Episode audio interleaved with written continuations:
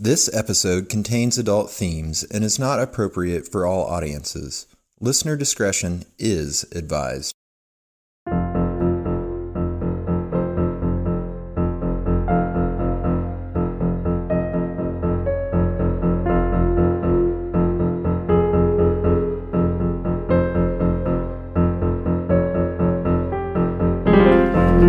Hello, the world. This is the Will Kill a True Crime podcast. I am Courtney Eck, And I'm Sadie Eck.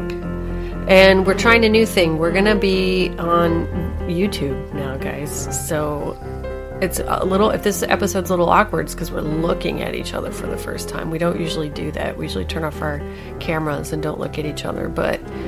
Turns out YouTube is where the big bucks are. And since we're trying to stay ad free on this audio only feed, we're going for it. Yep. So if you want to see our faces, head on over there to youtube.com and find us. We're we're gonna be there. We're gonna see what happens. Yeah. And we asked you guys what you thought we looked like, and somebody recently said that they thought I looked like Courtney. I, Courtney, looked like Mayim Bialik, and you're so fucking right. That was the best possible guess. Sadie kind of has better b- blossom Mayim Bialik hair, but I definitely have a Mayim Bialik face. So come on over to YouTube and see for yourself. but anyway, um, now that we've plugged that boringness, what do you have for us tonight, Sades? Well, this is the Wichita Poet. For the story, I relied heavily on a really great article titled "The Poet," written by Corey Mead for Truly Adventurous. And I rec- I read that they um, Netflix just bought this article and are gonna they're Oh, gonna shit. do a I don't know if it'll be a movie or a documentary, but it's gonna be good. Groovy. So, 47 year old Ruth Finley lived in Wichita, Kansas with her husband Ed. They considered themselves ordinary people, hard workers who were taught to take care of themselves, and, quote, that emotions were to be repressed, tears were forbidden, and calling attention to oneself was practically criminal. They wanted nothing more than to be remembered as modest, responsible people who were polite and caring. Ruth was a secretary for the Southwestern Bell Telephone Company, and Ed was an accountant for a construction firm. The pair spent their 20s and 30s raising their two sons, who then moved out of the house to start their own lives. Ruth and Ed had been married for more than 20 years and still enjoyed each other's company. The Finleys' lives would be turned upside down when Ed collapsed while doing yard work in June of 1977. Ruth called for help, and her husband was rushed to the hospital. Doctors believed Ed had suffered a heart attack, but said he would make a full recovery. It turns out it wasn't a heart attack after all, but some complications from a previous injury. So Ruth stayed with Ed that first day until she was sure he was stable, and then she went home to try and get some sleep. Ruth wasn't accustomed to being home alone at night, and, to make matters worse, at that time, Wichita was being terrorized by the actions of the serial killer known as BTK, who was still on the loose and very active. Uh-huh. He had killed six people at this point, and would go on to kill at least four more before being caught. That motherfucker. Ruth took the time to lock her windows and doors before trying her best to get some sleep. Before she could drift off, Ruth was startled by the sound of her phone ringing. Assuming it was the hospital, they would be the only ones who would call so late at night. She rushed to answer the phone, hoping Ed was still okay. But it was not the hospital. Quote, Instead of a nurse or doctor, Ruth heard an unfamiliar male voice on the line. Is this Ruth Smock from Fort Scott, Kansas? The question startled her. Smock was Ruth's maiden name, and she hadn't lived in Fort Scott for decades. Yes, it is, she answered. I know all about that night. Hearing the low and ominous tone, Ruth didn't need to ask the man which night he meant. Ruth said the caller then began to read from an October 15, 1946 article from the Fort Scott, Kansas Tribune. Quote, Brandon on both thighs by hot flat iron, apparently by a sex maniac, Ruth Smock, 16 year old Fort Scott High School girl, was resting today at the home of her parents following an attack upon her early last night. Uh oh. The caller then told Ruth he worked in construction and had been tearing down an old house in Fort Scott where he found a number of old newspapers in the walls. The article about Ruth was among them. He said if she didn't give him money, he would tell everyone of the attack she had suffered all those years ago. So he's starting to tell people about an attack that she was attacked? Yeah, so she's Ruth Smock. That's her maiden name. Uh huh. Oh, and she's like Mrs. Repress Your Feelings, Repress Everything. That was their. That they don't like talking about things. Right. Right, That's what right. you mentioned at the beginning of the article. Yeah, so this guy's calling her saying, Hey, are you Ruth from these articles about the sex maniac attack? Uh huh. Okay. That's fucking weird and horrible. Right. Mm-hmm. Yeah. So the article about Ruth was among the newspapers in the walls. He said if she didn't give him money, he would tell everyone of the attack she had suffered all those years ago. Quote, I know where you work. In October 1946, 16 year old Ruth had been attacked by an unknown man as she walked into her house after school. He grabbed her from behind as she was walking in the back door. She tried to fight him off as he tore at her clothes, shoving her thumbs into his eyes. Yeah, get it, Ruth. The last thing Ruth remembered was the man heating a flat iron on the stove. She woke up with first degree burns on both of her thighs. Ugh. According to the newspaper articles of the time, her attacker held a bottle of chloroform under her nose until she passed out. When she woke up, not only had she been branded, but she had suffered knife wounds to her legs, neck, and face. Jesus. Her attacker was never found. Unsure of what to do, Ruth went to sleep hoping the strange man would not call again. Ed would spend a week in the hospital before he was able to return home. During that week, Ruth said she feared another call would come in in the middle of the night, but none did. Hmm. Once Ed was back home, they fell back into the routine and things seemed to get back to normal. A few more weeks would pass when Ruth, while at work, received a letter with her name, quote, scrawled in a messy hand across the top. Inside the envelope was a 1946 newspaper clipping. The headline read, quote, Sex maniac uses flat irons and branding local high school girl. Terrified, she ripped up the clipping and threw it in the garbage. Fuck this guy. Over the next few months, the same unidentified man would call the house regularly. Ruth would always hang up after he said her name. She didn't want to hear what else he had to say. On the few occasions when Ed would answer the phone, he would only hear silence and then a dial tone.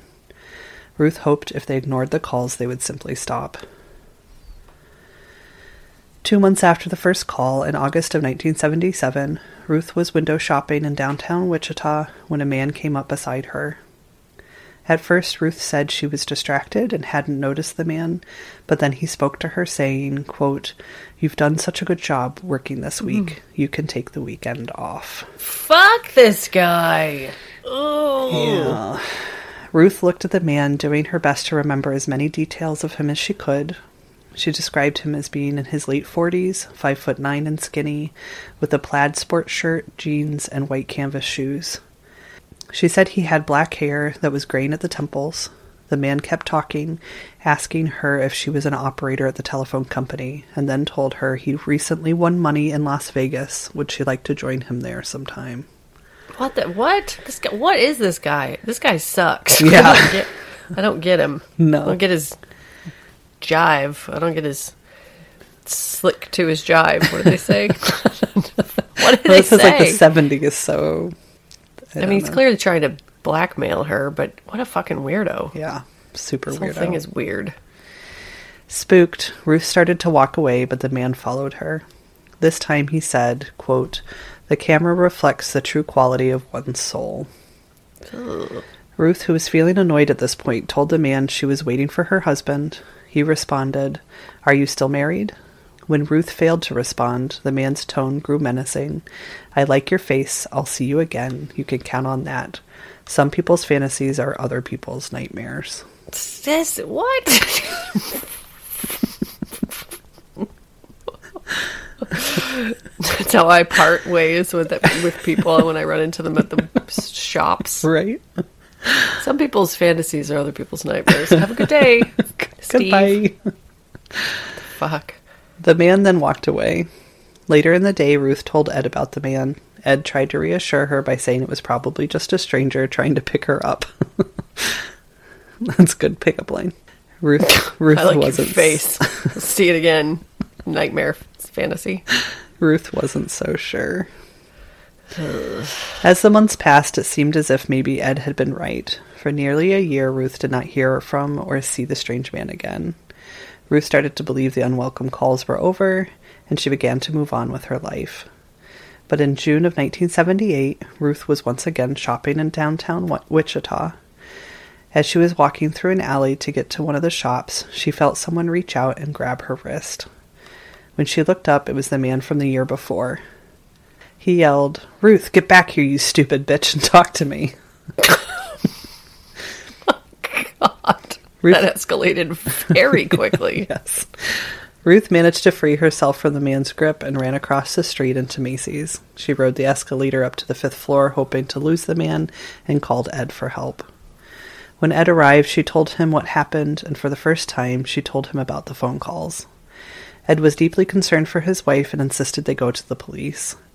He went to the nearest police station and filed a police report, but the authorities did nothing to follow up. A few months later, Ruth received a letter in the mail with her name written on the front in tall black letters. When she opened it, she found a single sheet of paper with the words, quote, fuck you, fuck the police, fuck the telephone company, scribbled at the top.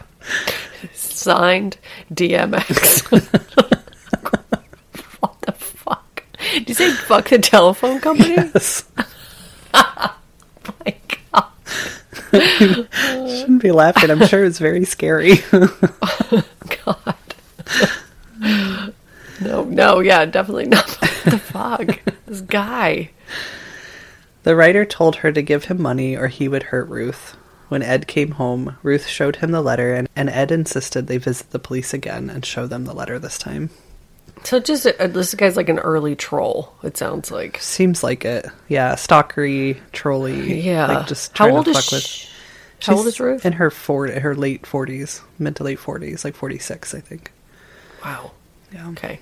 So this time, when they went to the Wichita Police Department, they were directed to the office of one of their detectives who was working on the BTK case. Because BTK was known for also sending letters, authorities didn't want to take any chances and wanted to be sure Ruth wasn't being stalked by Wichita's most horrible serial killer. Ugh, fucking actual chills, dude. To think Yeah. that maybe BTK was targeting you. Maybe there's even the slightest Right? chance. Yes. Nope. Calling your No. house. Mm-mm. No. Grabbing your wrist. Ugh. calling you nightmare fantasy. No. So Ruth told the detective about the calls and being approached on the street, and they showed him the letter. At this point, the detective was underwhelmed by Ruth's story and didn't believe it had any connection to BTK, so decided not to pursue it any further. Oh, what a shocker. Mm-hmm. The next week, Ruth received another letter. This one read, quote, I can tell if anybody is watching me. Don't be a dumb bitch again and blow this. God. I will try to be your friend, but when you are a dumb bitch, I don't like you. This time you talk to me when I call you. He then demanded a hundred dollars and finished the letter with a poem. Wherever you go on water or land, you still got to pay, or I tell about your brand. I am smart and no- this is very serious. Sorry. I am smart and know things to do. You talk to people I despise, like police lieutenant and telespies.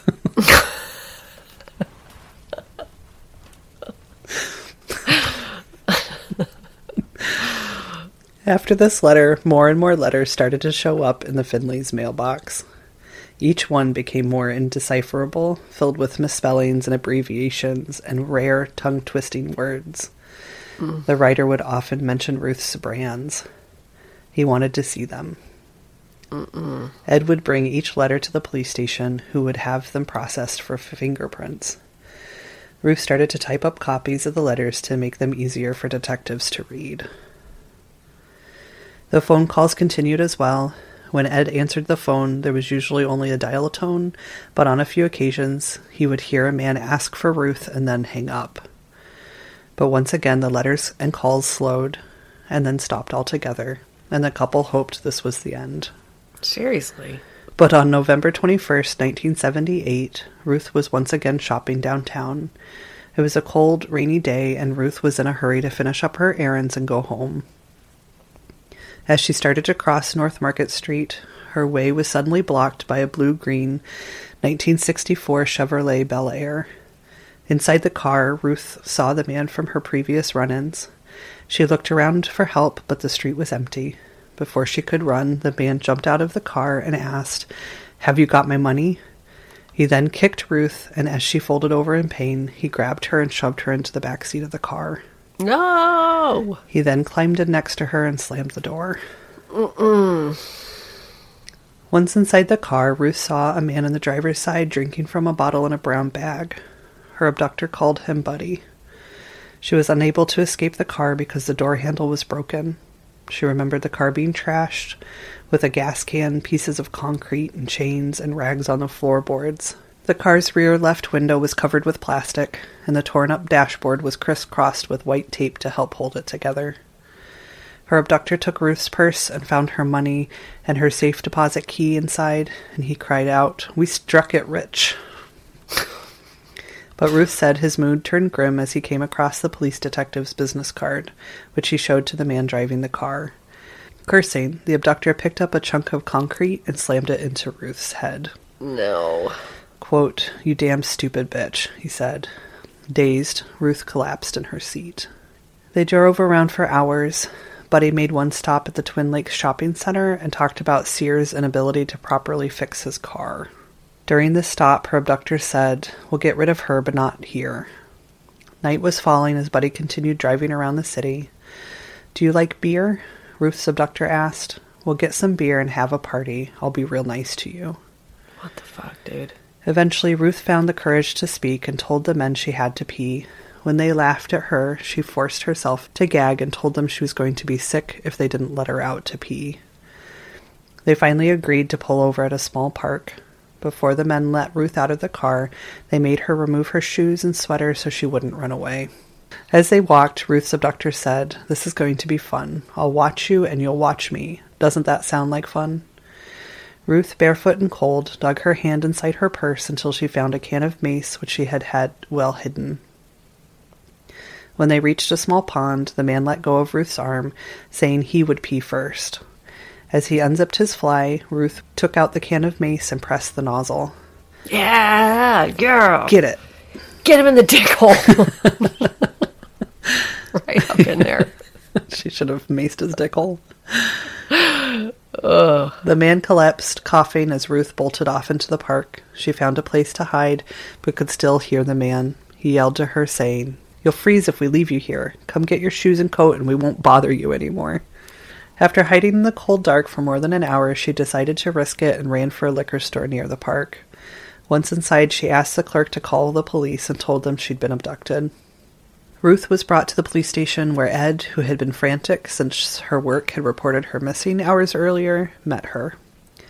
Still clutching the mace in her hand, she told authorities what had happened to her. The kidnappers had stolen Ruth's $315 paycheck and a $100 U.S. savings bond.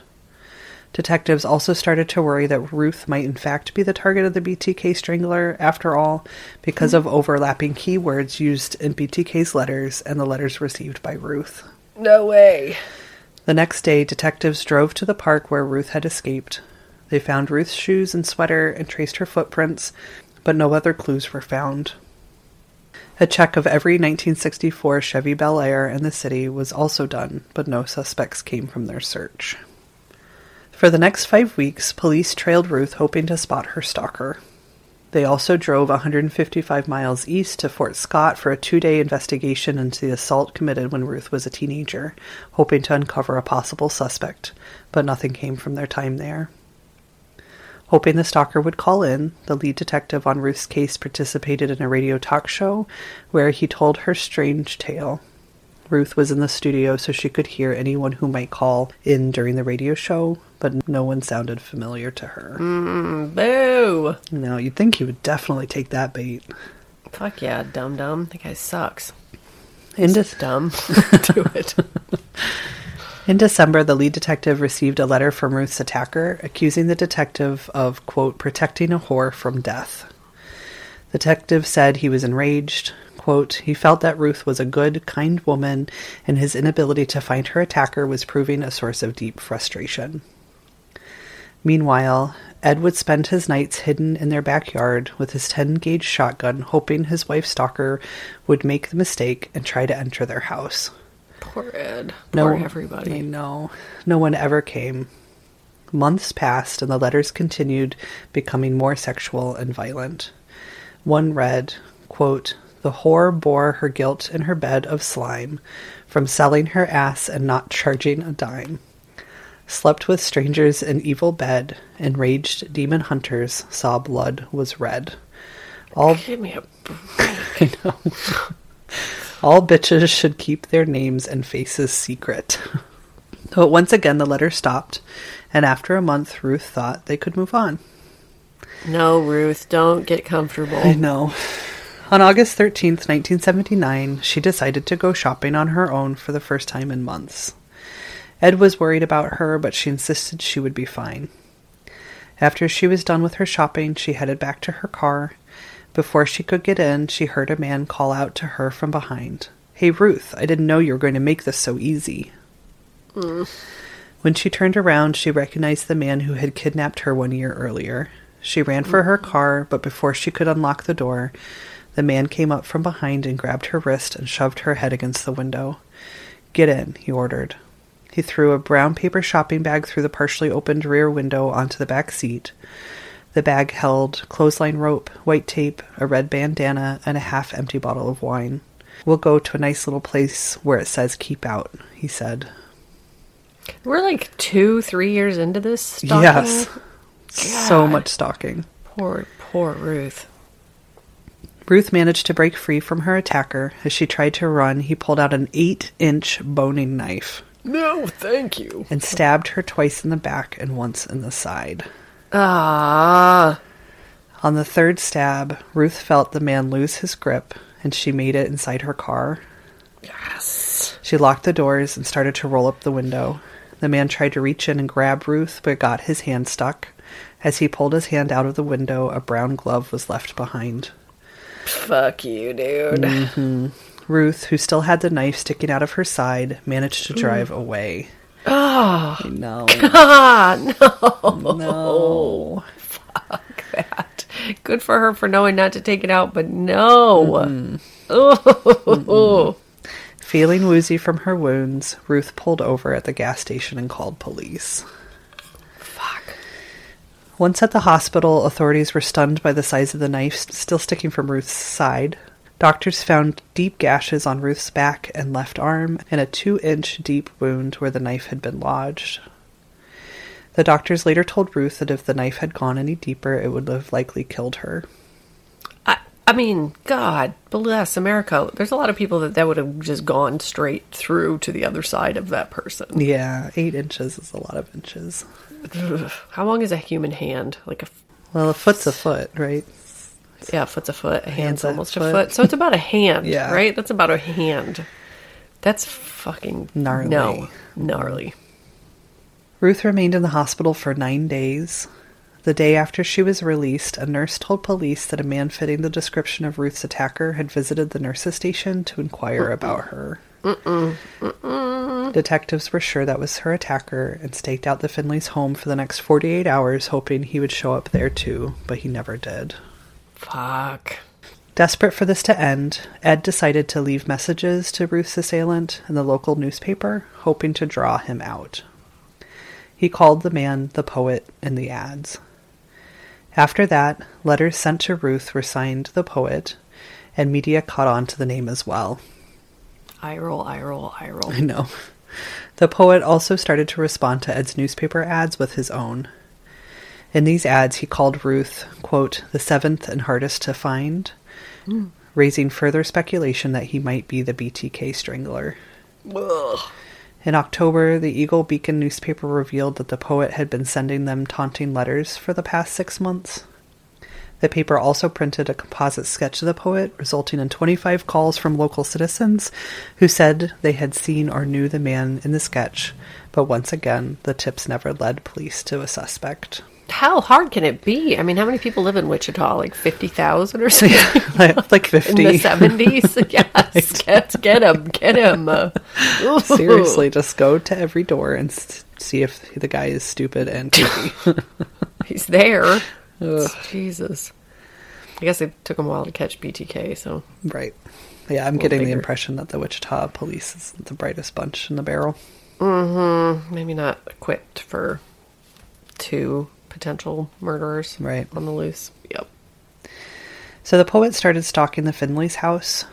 One morning, Ruth found a letter on their front porch, and at night, loud noises would come from their garage. Quote, A fucked up childhood causes anger and hate, the poet wrote. Players of games are forced to wait. In 1980, a new detective took over Ruth's case and started his investigation with new eyes. Over the past two years, Ed and Ruth had become friends with the officers on their case, and it became personal for many of them. I bet. This new detective didn't share that same relationship with the couple, and after looking over Ruth's file, he wondered if maybe Ed or Ruth were the ones responsible for the stalking. Say it isn't so. No. No. But he quickly changed his mind after reading the medical report, which established firmly that Ruth couldn't have stabbed herself with such force at that angle. Yeah.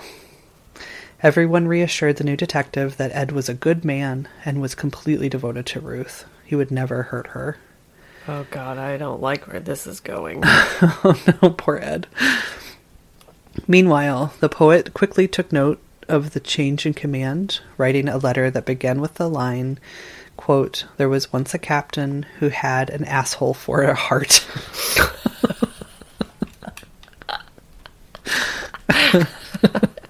okay, that's pretty good. it's pretty good. Mm-hmm. On Christmas Eve, sorry, we don't have to move on yet. Paint such a picture. On Christmas Eve 1980, the Finleys' phone lines were cut. Quote, on January 25th, 1980, Ruth reported an afternoon phone call at work from the poet, who told her he had left a surprise in her office lobby. When detectives arrived, they found a 12 inch butcher knife wrapped hmm. in a red bandana in the lobby's phone booth. Ugh. Two witnesses reported seeing a man at the phone booth who resembled the police sketch of the poet. Quote, Shut your eyes and think of the 12 inch blade, the poet wrote Ruth. Will you remember the hole it made? Dream of me and obey my commands. Think of me with a knife in my hands. No, thank you. Nope. Nope. Mm-hmm. The frequency of the letters increased again after this, and police became increasingly frustrated by their lack of suspects. They decided to put Ruth in a bulletproof vest and have her go shopping by herself while undercover officers kept a close eye on her. They hoped this would draw the poet out, but it failed to produce any new leads. The poet continued to send letters and started to send them to various businesses in Wichita as well. A funeral home received a letter telling them to reach out to Ruth because she would need their services soon. No. Quote, letters to the gas and electric company instructed them to turn off the Finley's utilities. The health department was told that Ruth was spreading venereal disease. A construction company was solicited to tear up the Finley's driveway, and the DMV was asked to confiscate Ruth's license because of her hazardous and dangerous driving habits. Oh my god. Ruth's bank was ordered to transfer all of her money out of her account, and a local florist received a $5 bill with a request that one black flower be sent to Ruth. This guy, God. Yeah. Like a blitzkrieg of horribleness. Yeah. Copies of the poet's letters were sent to a prominent psycholinguist at Syracuse University who wrote a profile stating that the poet was, quote, clearly and severely psychotic, virulently pathological, schizophrenic, extremely dangerous, and wily and elusive quarry, hmm. and also a loner. Some very, like, that's some language the guy's using. Speaking of poets, Right? I know, he's probably the one who's doing it. son of a bitch. He also said that while the style and pathology of the poet and the BTK strangler were highly similar, he did not believe they were the same person. Hmm. The poet became even more bold, leaving an ice pick and a bottle of urine on the Finley's front porch, followed here. by a bag of feces. Get out of here. He, f- he left Molotov cocktails and broken glass on the Finley steps, broke the lock on their gate, and sliced their garden hose. How have we not gotten this guy? I My don't know. God. He lit. He left firecrackers, cigarettes, hair, matches, and trash in their mailbox.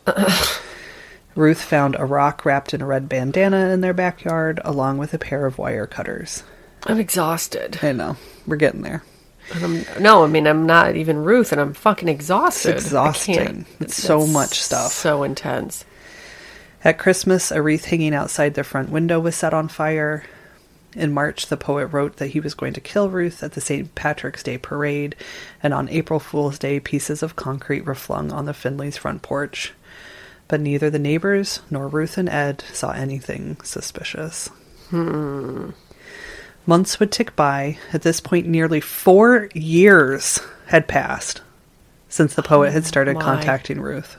God. The Wichita chief of police had stayed out of the investigation for all those years, trusting his men could handle it. But that would change after the poet wrote him. Wait, what? what? What? Yeah, It's like, yeah, you Court. guys got it. It's fine. Four years of relentless Casual. stalking. Yeah. Jesus. Yep. But that would change after the poet wrote him a personal letter saying after he killed Ruth, the chief's wife would be next. The poet then mentioned the kind of car she drove and the path she drove home from work every day. What a son of a bitch. This personal attack made the chief very angry, and he decided to look into the case himself. He took the case files back to his house and spent the weekend poring over the vast amount of information collected over the years. Mm-hmm. By the time he finished, he was sure he knew who the poet was. Tell me, please. On Friday, September 11th, 1981, the chief of police called a private meeting with detectives who'd been working on the case. Once they had gathered, he didn't mince words and told the group that the poet was none other than Ruth Finley herself. No, come on. No. He pointed out that there were never any witnesses to any of the crimes, despite Ruth's claims that they had been committed in public places. The Finleys lived on a dead end street with little traffic, yet none of the neighbors or station police officers had ever spotted the poet. Nor were any extra sets of footprints ever discovered. Mm-hmm. The only set of footprints found at the park, where Ruth said she escaped from the poet, were hers. She also said that she had been hit over the head with concrete that day, but had no visible injuries. Fuck. The poet knew details of the investigation that only Ruth, Ed, and a few select officers knew. Uh-huh. The letters and newspaper ads would stop any time Ruth and Ed were on vacation, only to start up again once they were home. and as soon as surveillance cameras were set up in the backyard, the poet stopped leaving things there. Mm-hmm. The chief of police said the only other explanation would be Ed, but he firmly believed Ed was not involved in any oh, way. Ruth, why? Ruth, why? no. Ruth, get a No. day, get another day job. Get it, get it, get it. get it. Get out of it. Get out of there. The officers at the meeting decided to do two weeks of round the clock undercover surveillance of the Finleys to see if they could prove that Ruth was in fact the poet, although many of the officers couldn't believe it to be true. Mm-hmm. Ruth was just too kind, too helpful and ordinary.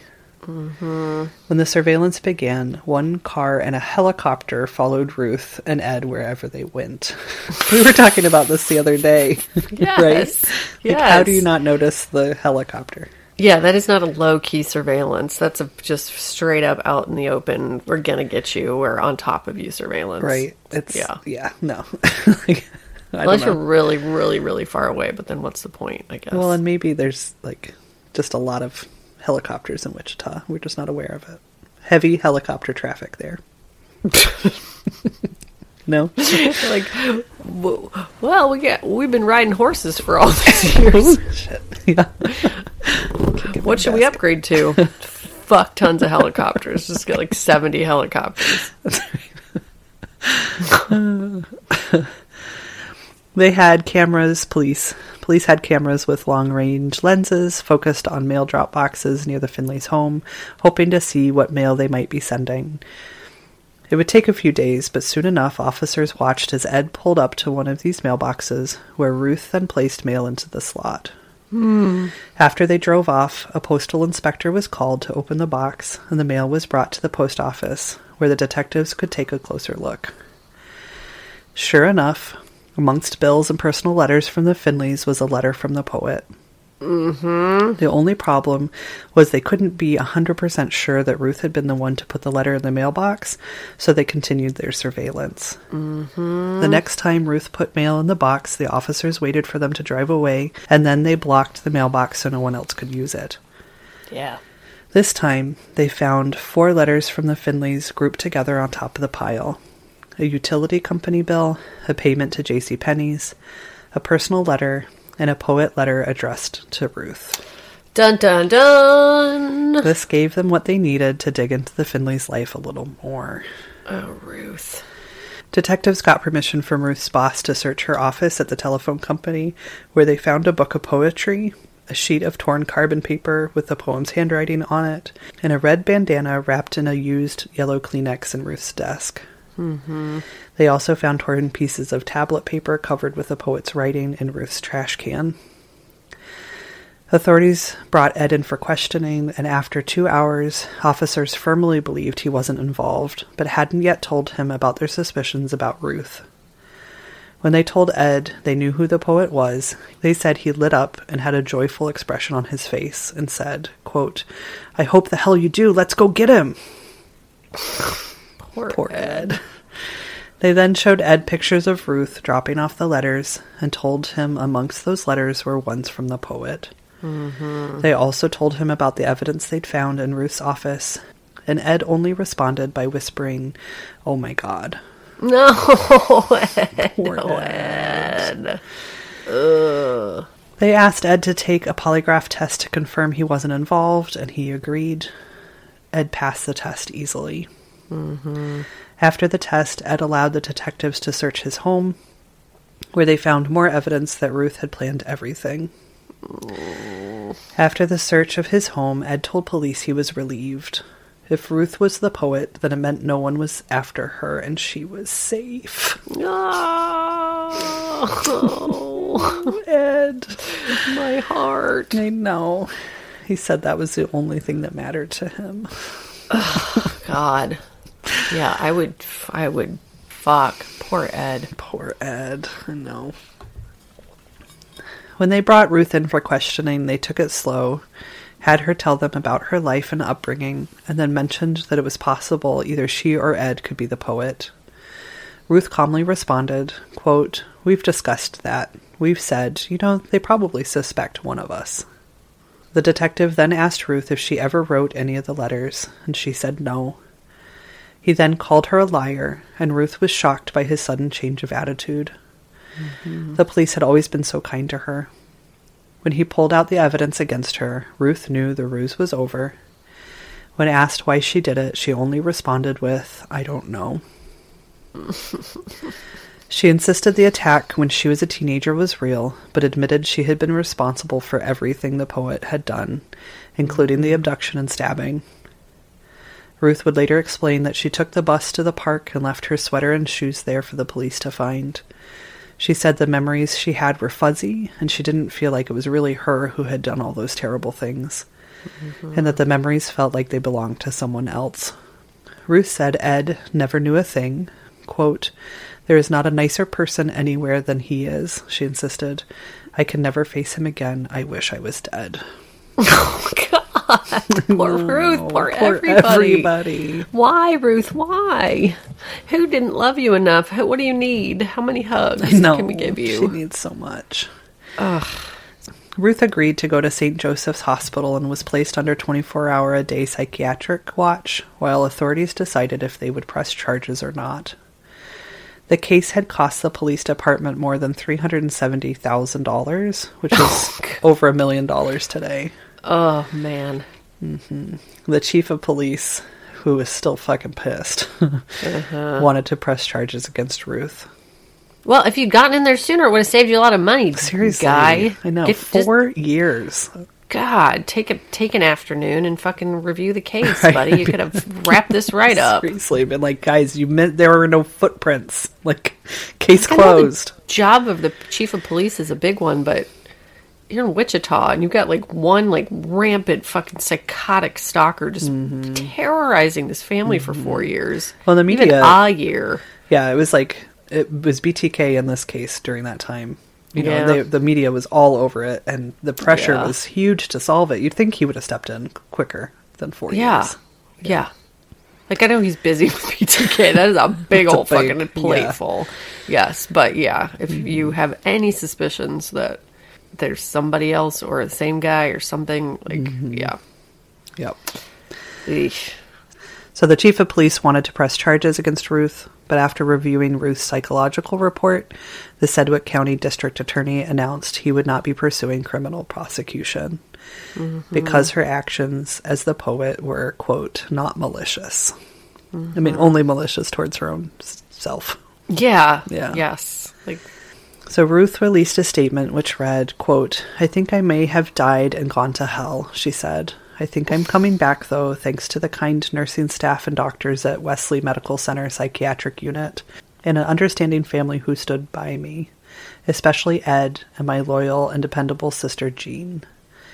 I'm equally grateful to the fine officers of the Wichita Police Department who, in the end, saved me from either a mental breakdown or my own self destruction. Mm-hmm. It's been a nightmare for all involved. Ruth began seeing a therapist twice a week after being released from the hospital. At first, she painted a picture of a normal childhood, but as she dug deeper, she realized her upbringing had been full of anger and violence.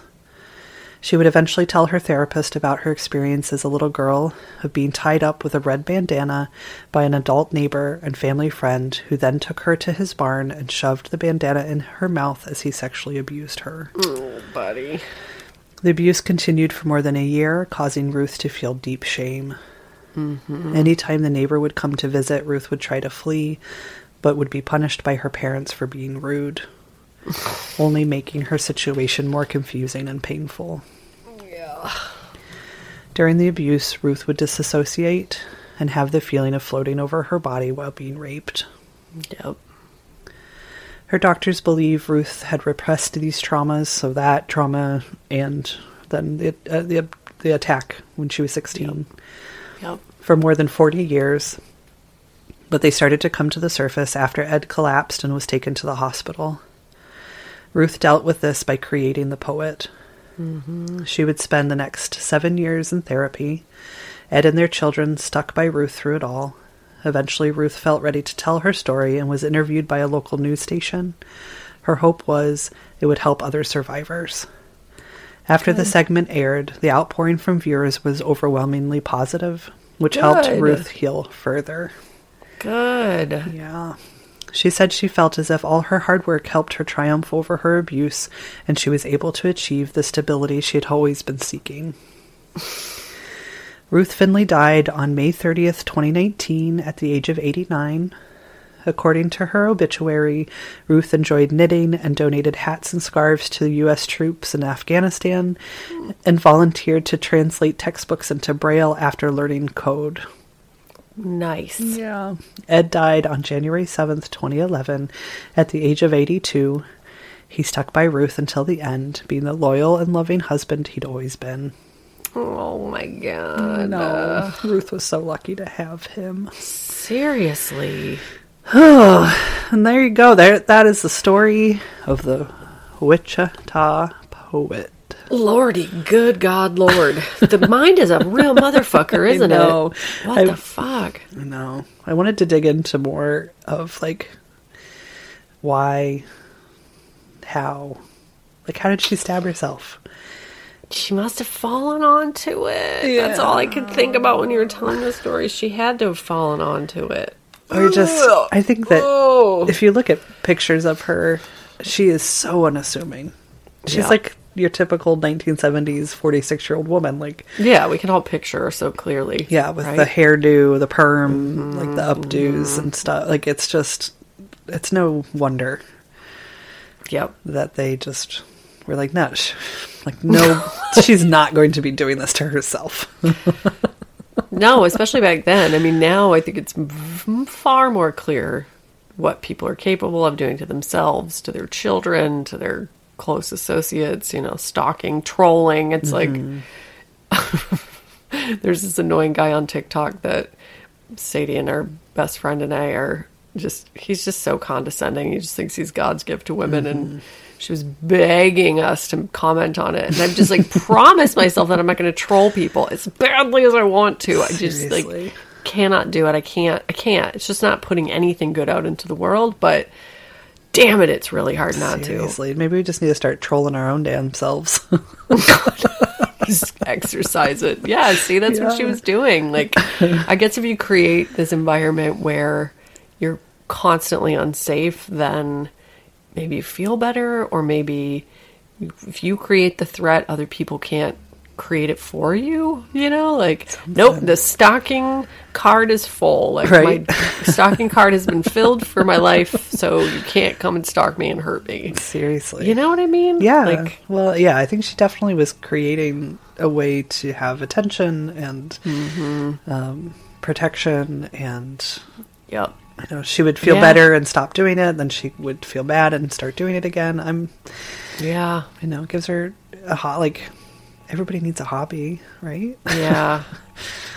yeah. Yeah. And having the police constantly paying attention to you and mm-hmm. like actually watching you and mm-hmm. answering your call when you call and stuff. Yeah. It seems like they really Ugh. cared about her.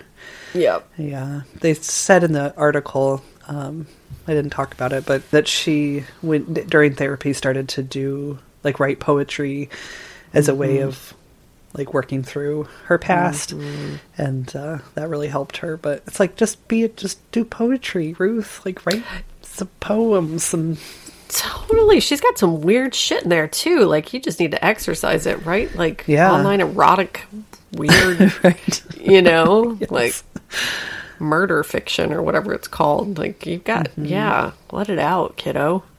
Feel a lot better. Poor Yeah. thing. I'm really glad she got help. I'm really glad they didn't prosecute her. Yeah, and I'm glad that guy didn't actually exist because he's like creepy and I know. I was like, really what bad at fuck? What is stalking. and- mo? Like, what is he getting at? What does he want to achieve? This is a very weird series of events. you know, like, Yeah. I read Yeah. the article at first. I was like, my mind was blown. And then I reread it and I was like, oh, Ruth. Oh, Ruth. Like, don't. couldn't believe it. I Yeah. knew. I, never fucking fails. Well, good one. Poor Ruth, but know. that'll make a hell of a movie. Yeah. Hell of a docu series. They can't do it better than I did. Got your work cut out for you guys. um, well, I, my computer is like weirdly low. I don't. Sadie and I had a fuck fuck, fuck bucket full of technical Yeah. difficulties before uh, we started my, this. I know, my battery's dying on me too. Okay, so I think we have to choose names or shouty outies. for We have like 18 shouty outies too. Holy shit! So let's get let's, Let's do, do some shouty outies. Okay, yes, let's do some of those. Some of these people have been waiting very patiently too. All right, I have to open up my other computer. That's the other. My computer died. Now I have like three computers. None of them Yeah. are working right. Uh, thank you so much to Elisa B. Elisa, baby, baby, baby, baby, Elisa, baby, baby, baby, Bahamania, Bahamania. Come down to Elisa, Bahamania. It's the hottest nightclub in the strip. Yeah. Uh, thank you so much to Lee S. Lease, lease, lace, lease, lease, lease. Lee S. Lee. Lease. Is that what I'm Lee, saying? Lee S. Lease. Lease. Everybody's- Lease. Me alone. Lease. Me. Listen to me. I have something to tell you about lease. Louisiana. I love it there. I go down there and I get lease on Lee, an apartment. Lee S is from Australia. Well, well, in Australia, they have lease. I'm thinking of words. But you can- Least amount of uh, unattractive people in the world, including Lee S, including Lee S. Mm-hmm.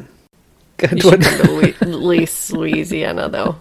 Go there a lot, uh, like once a year. Are you ready? Clint and Lee Kyle, Lee Kyle, Lee Kyle live. You can all hang out together. Oh, thank you so much to Olga B. I'm gonna fucking kill myself. That, like Dorothea, Olga. I always can't remember who else do we have last week? Meredith? Do we have a Meredith or something? Probably, Yes, yes. Meredith. Yeah. Yes. These are the names that make me mad that my name is Courtney because it's such a beautiful name. You get to walk around with the name Olga. Hello, Yes. I'm Olga. I how can I help you? Would you like me to fucking make a sculpture for you because I can because I can do whatever I want. I can do That's right. everything because I'm Olga. Olga, it's so beautiful. It's so beautiful. I drive a classic car. Yeah, I know you do. Okay, you don't even have to tell me. I uh, where'd you get these shoes? Oh well, they're seven hundred dollar Parisian fucking you know Mary Janes, but I thrifted them. I know you did, Olga. I already know that did. about That's you. right. Uh, thank you so much to Andrea B. Andrea B B B B B B B and on the town, being on the town, on the town every time, and Andrea B and ah the best one, being the best one on the town. Andrea B, I am the bad bitch. Seven percent battery. Okay, Who's we're next? going.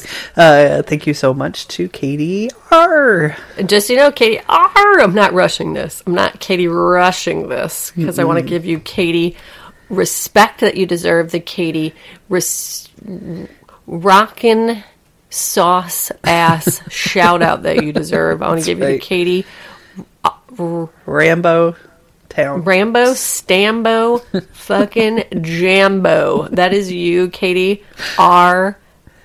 Amazing. Ock Rock Rock. She is our rock. Katie R. Rock.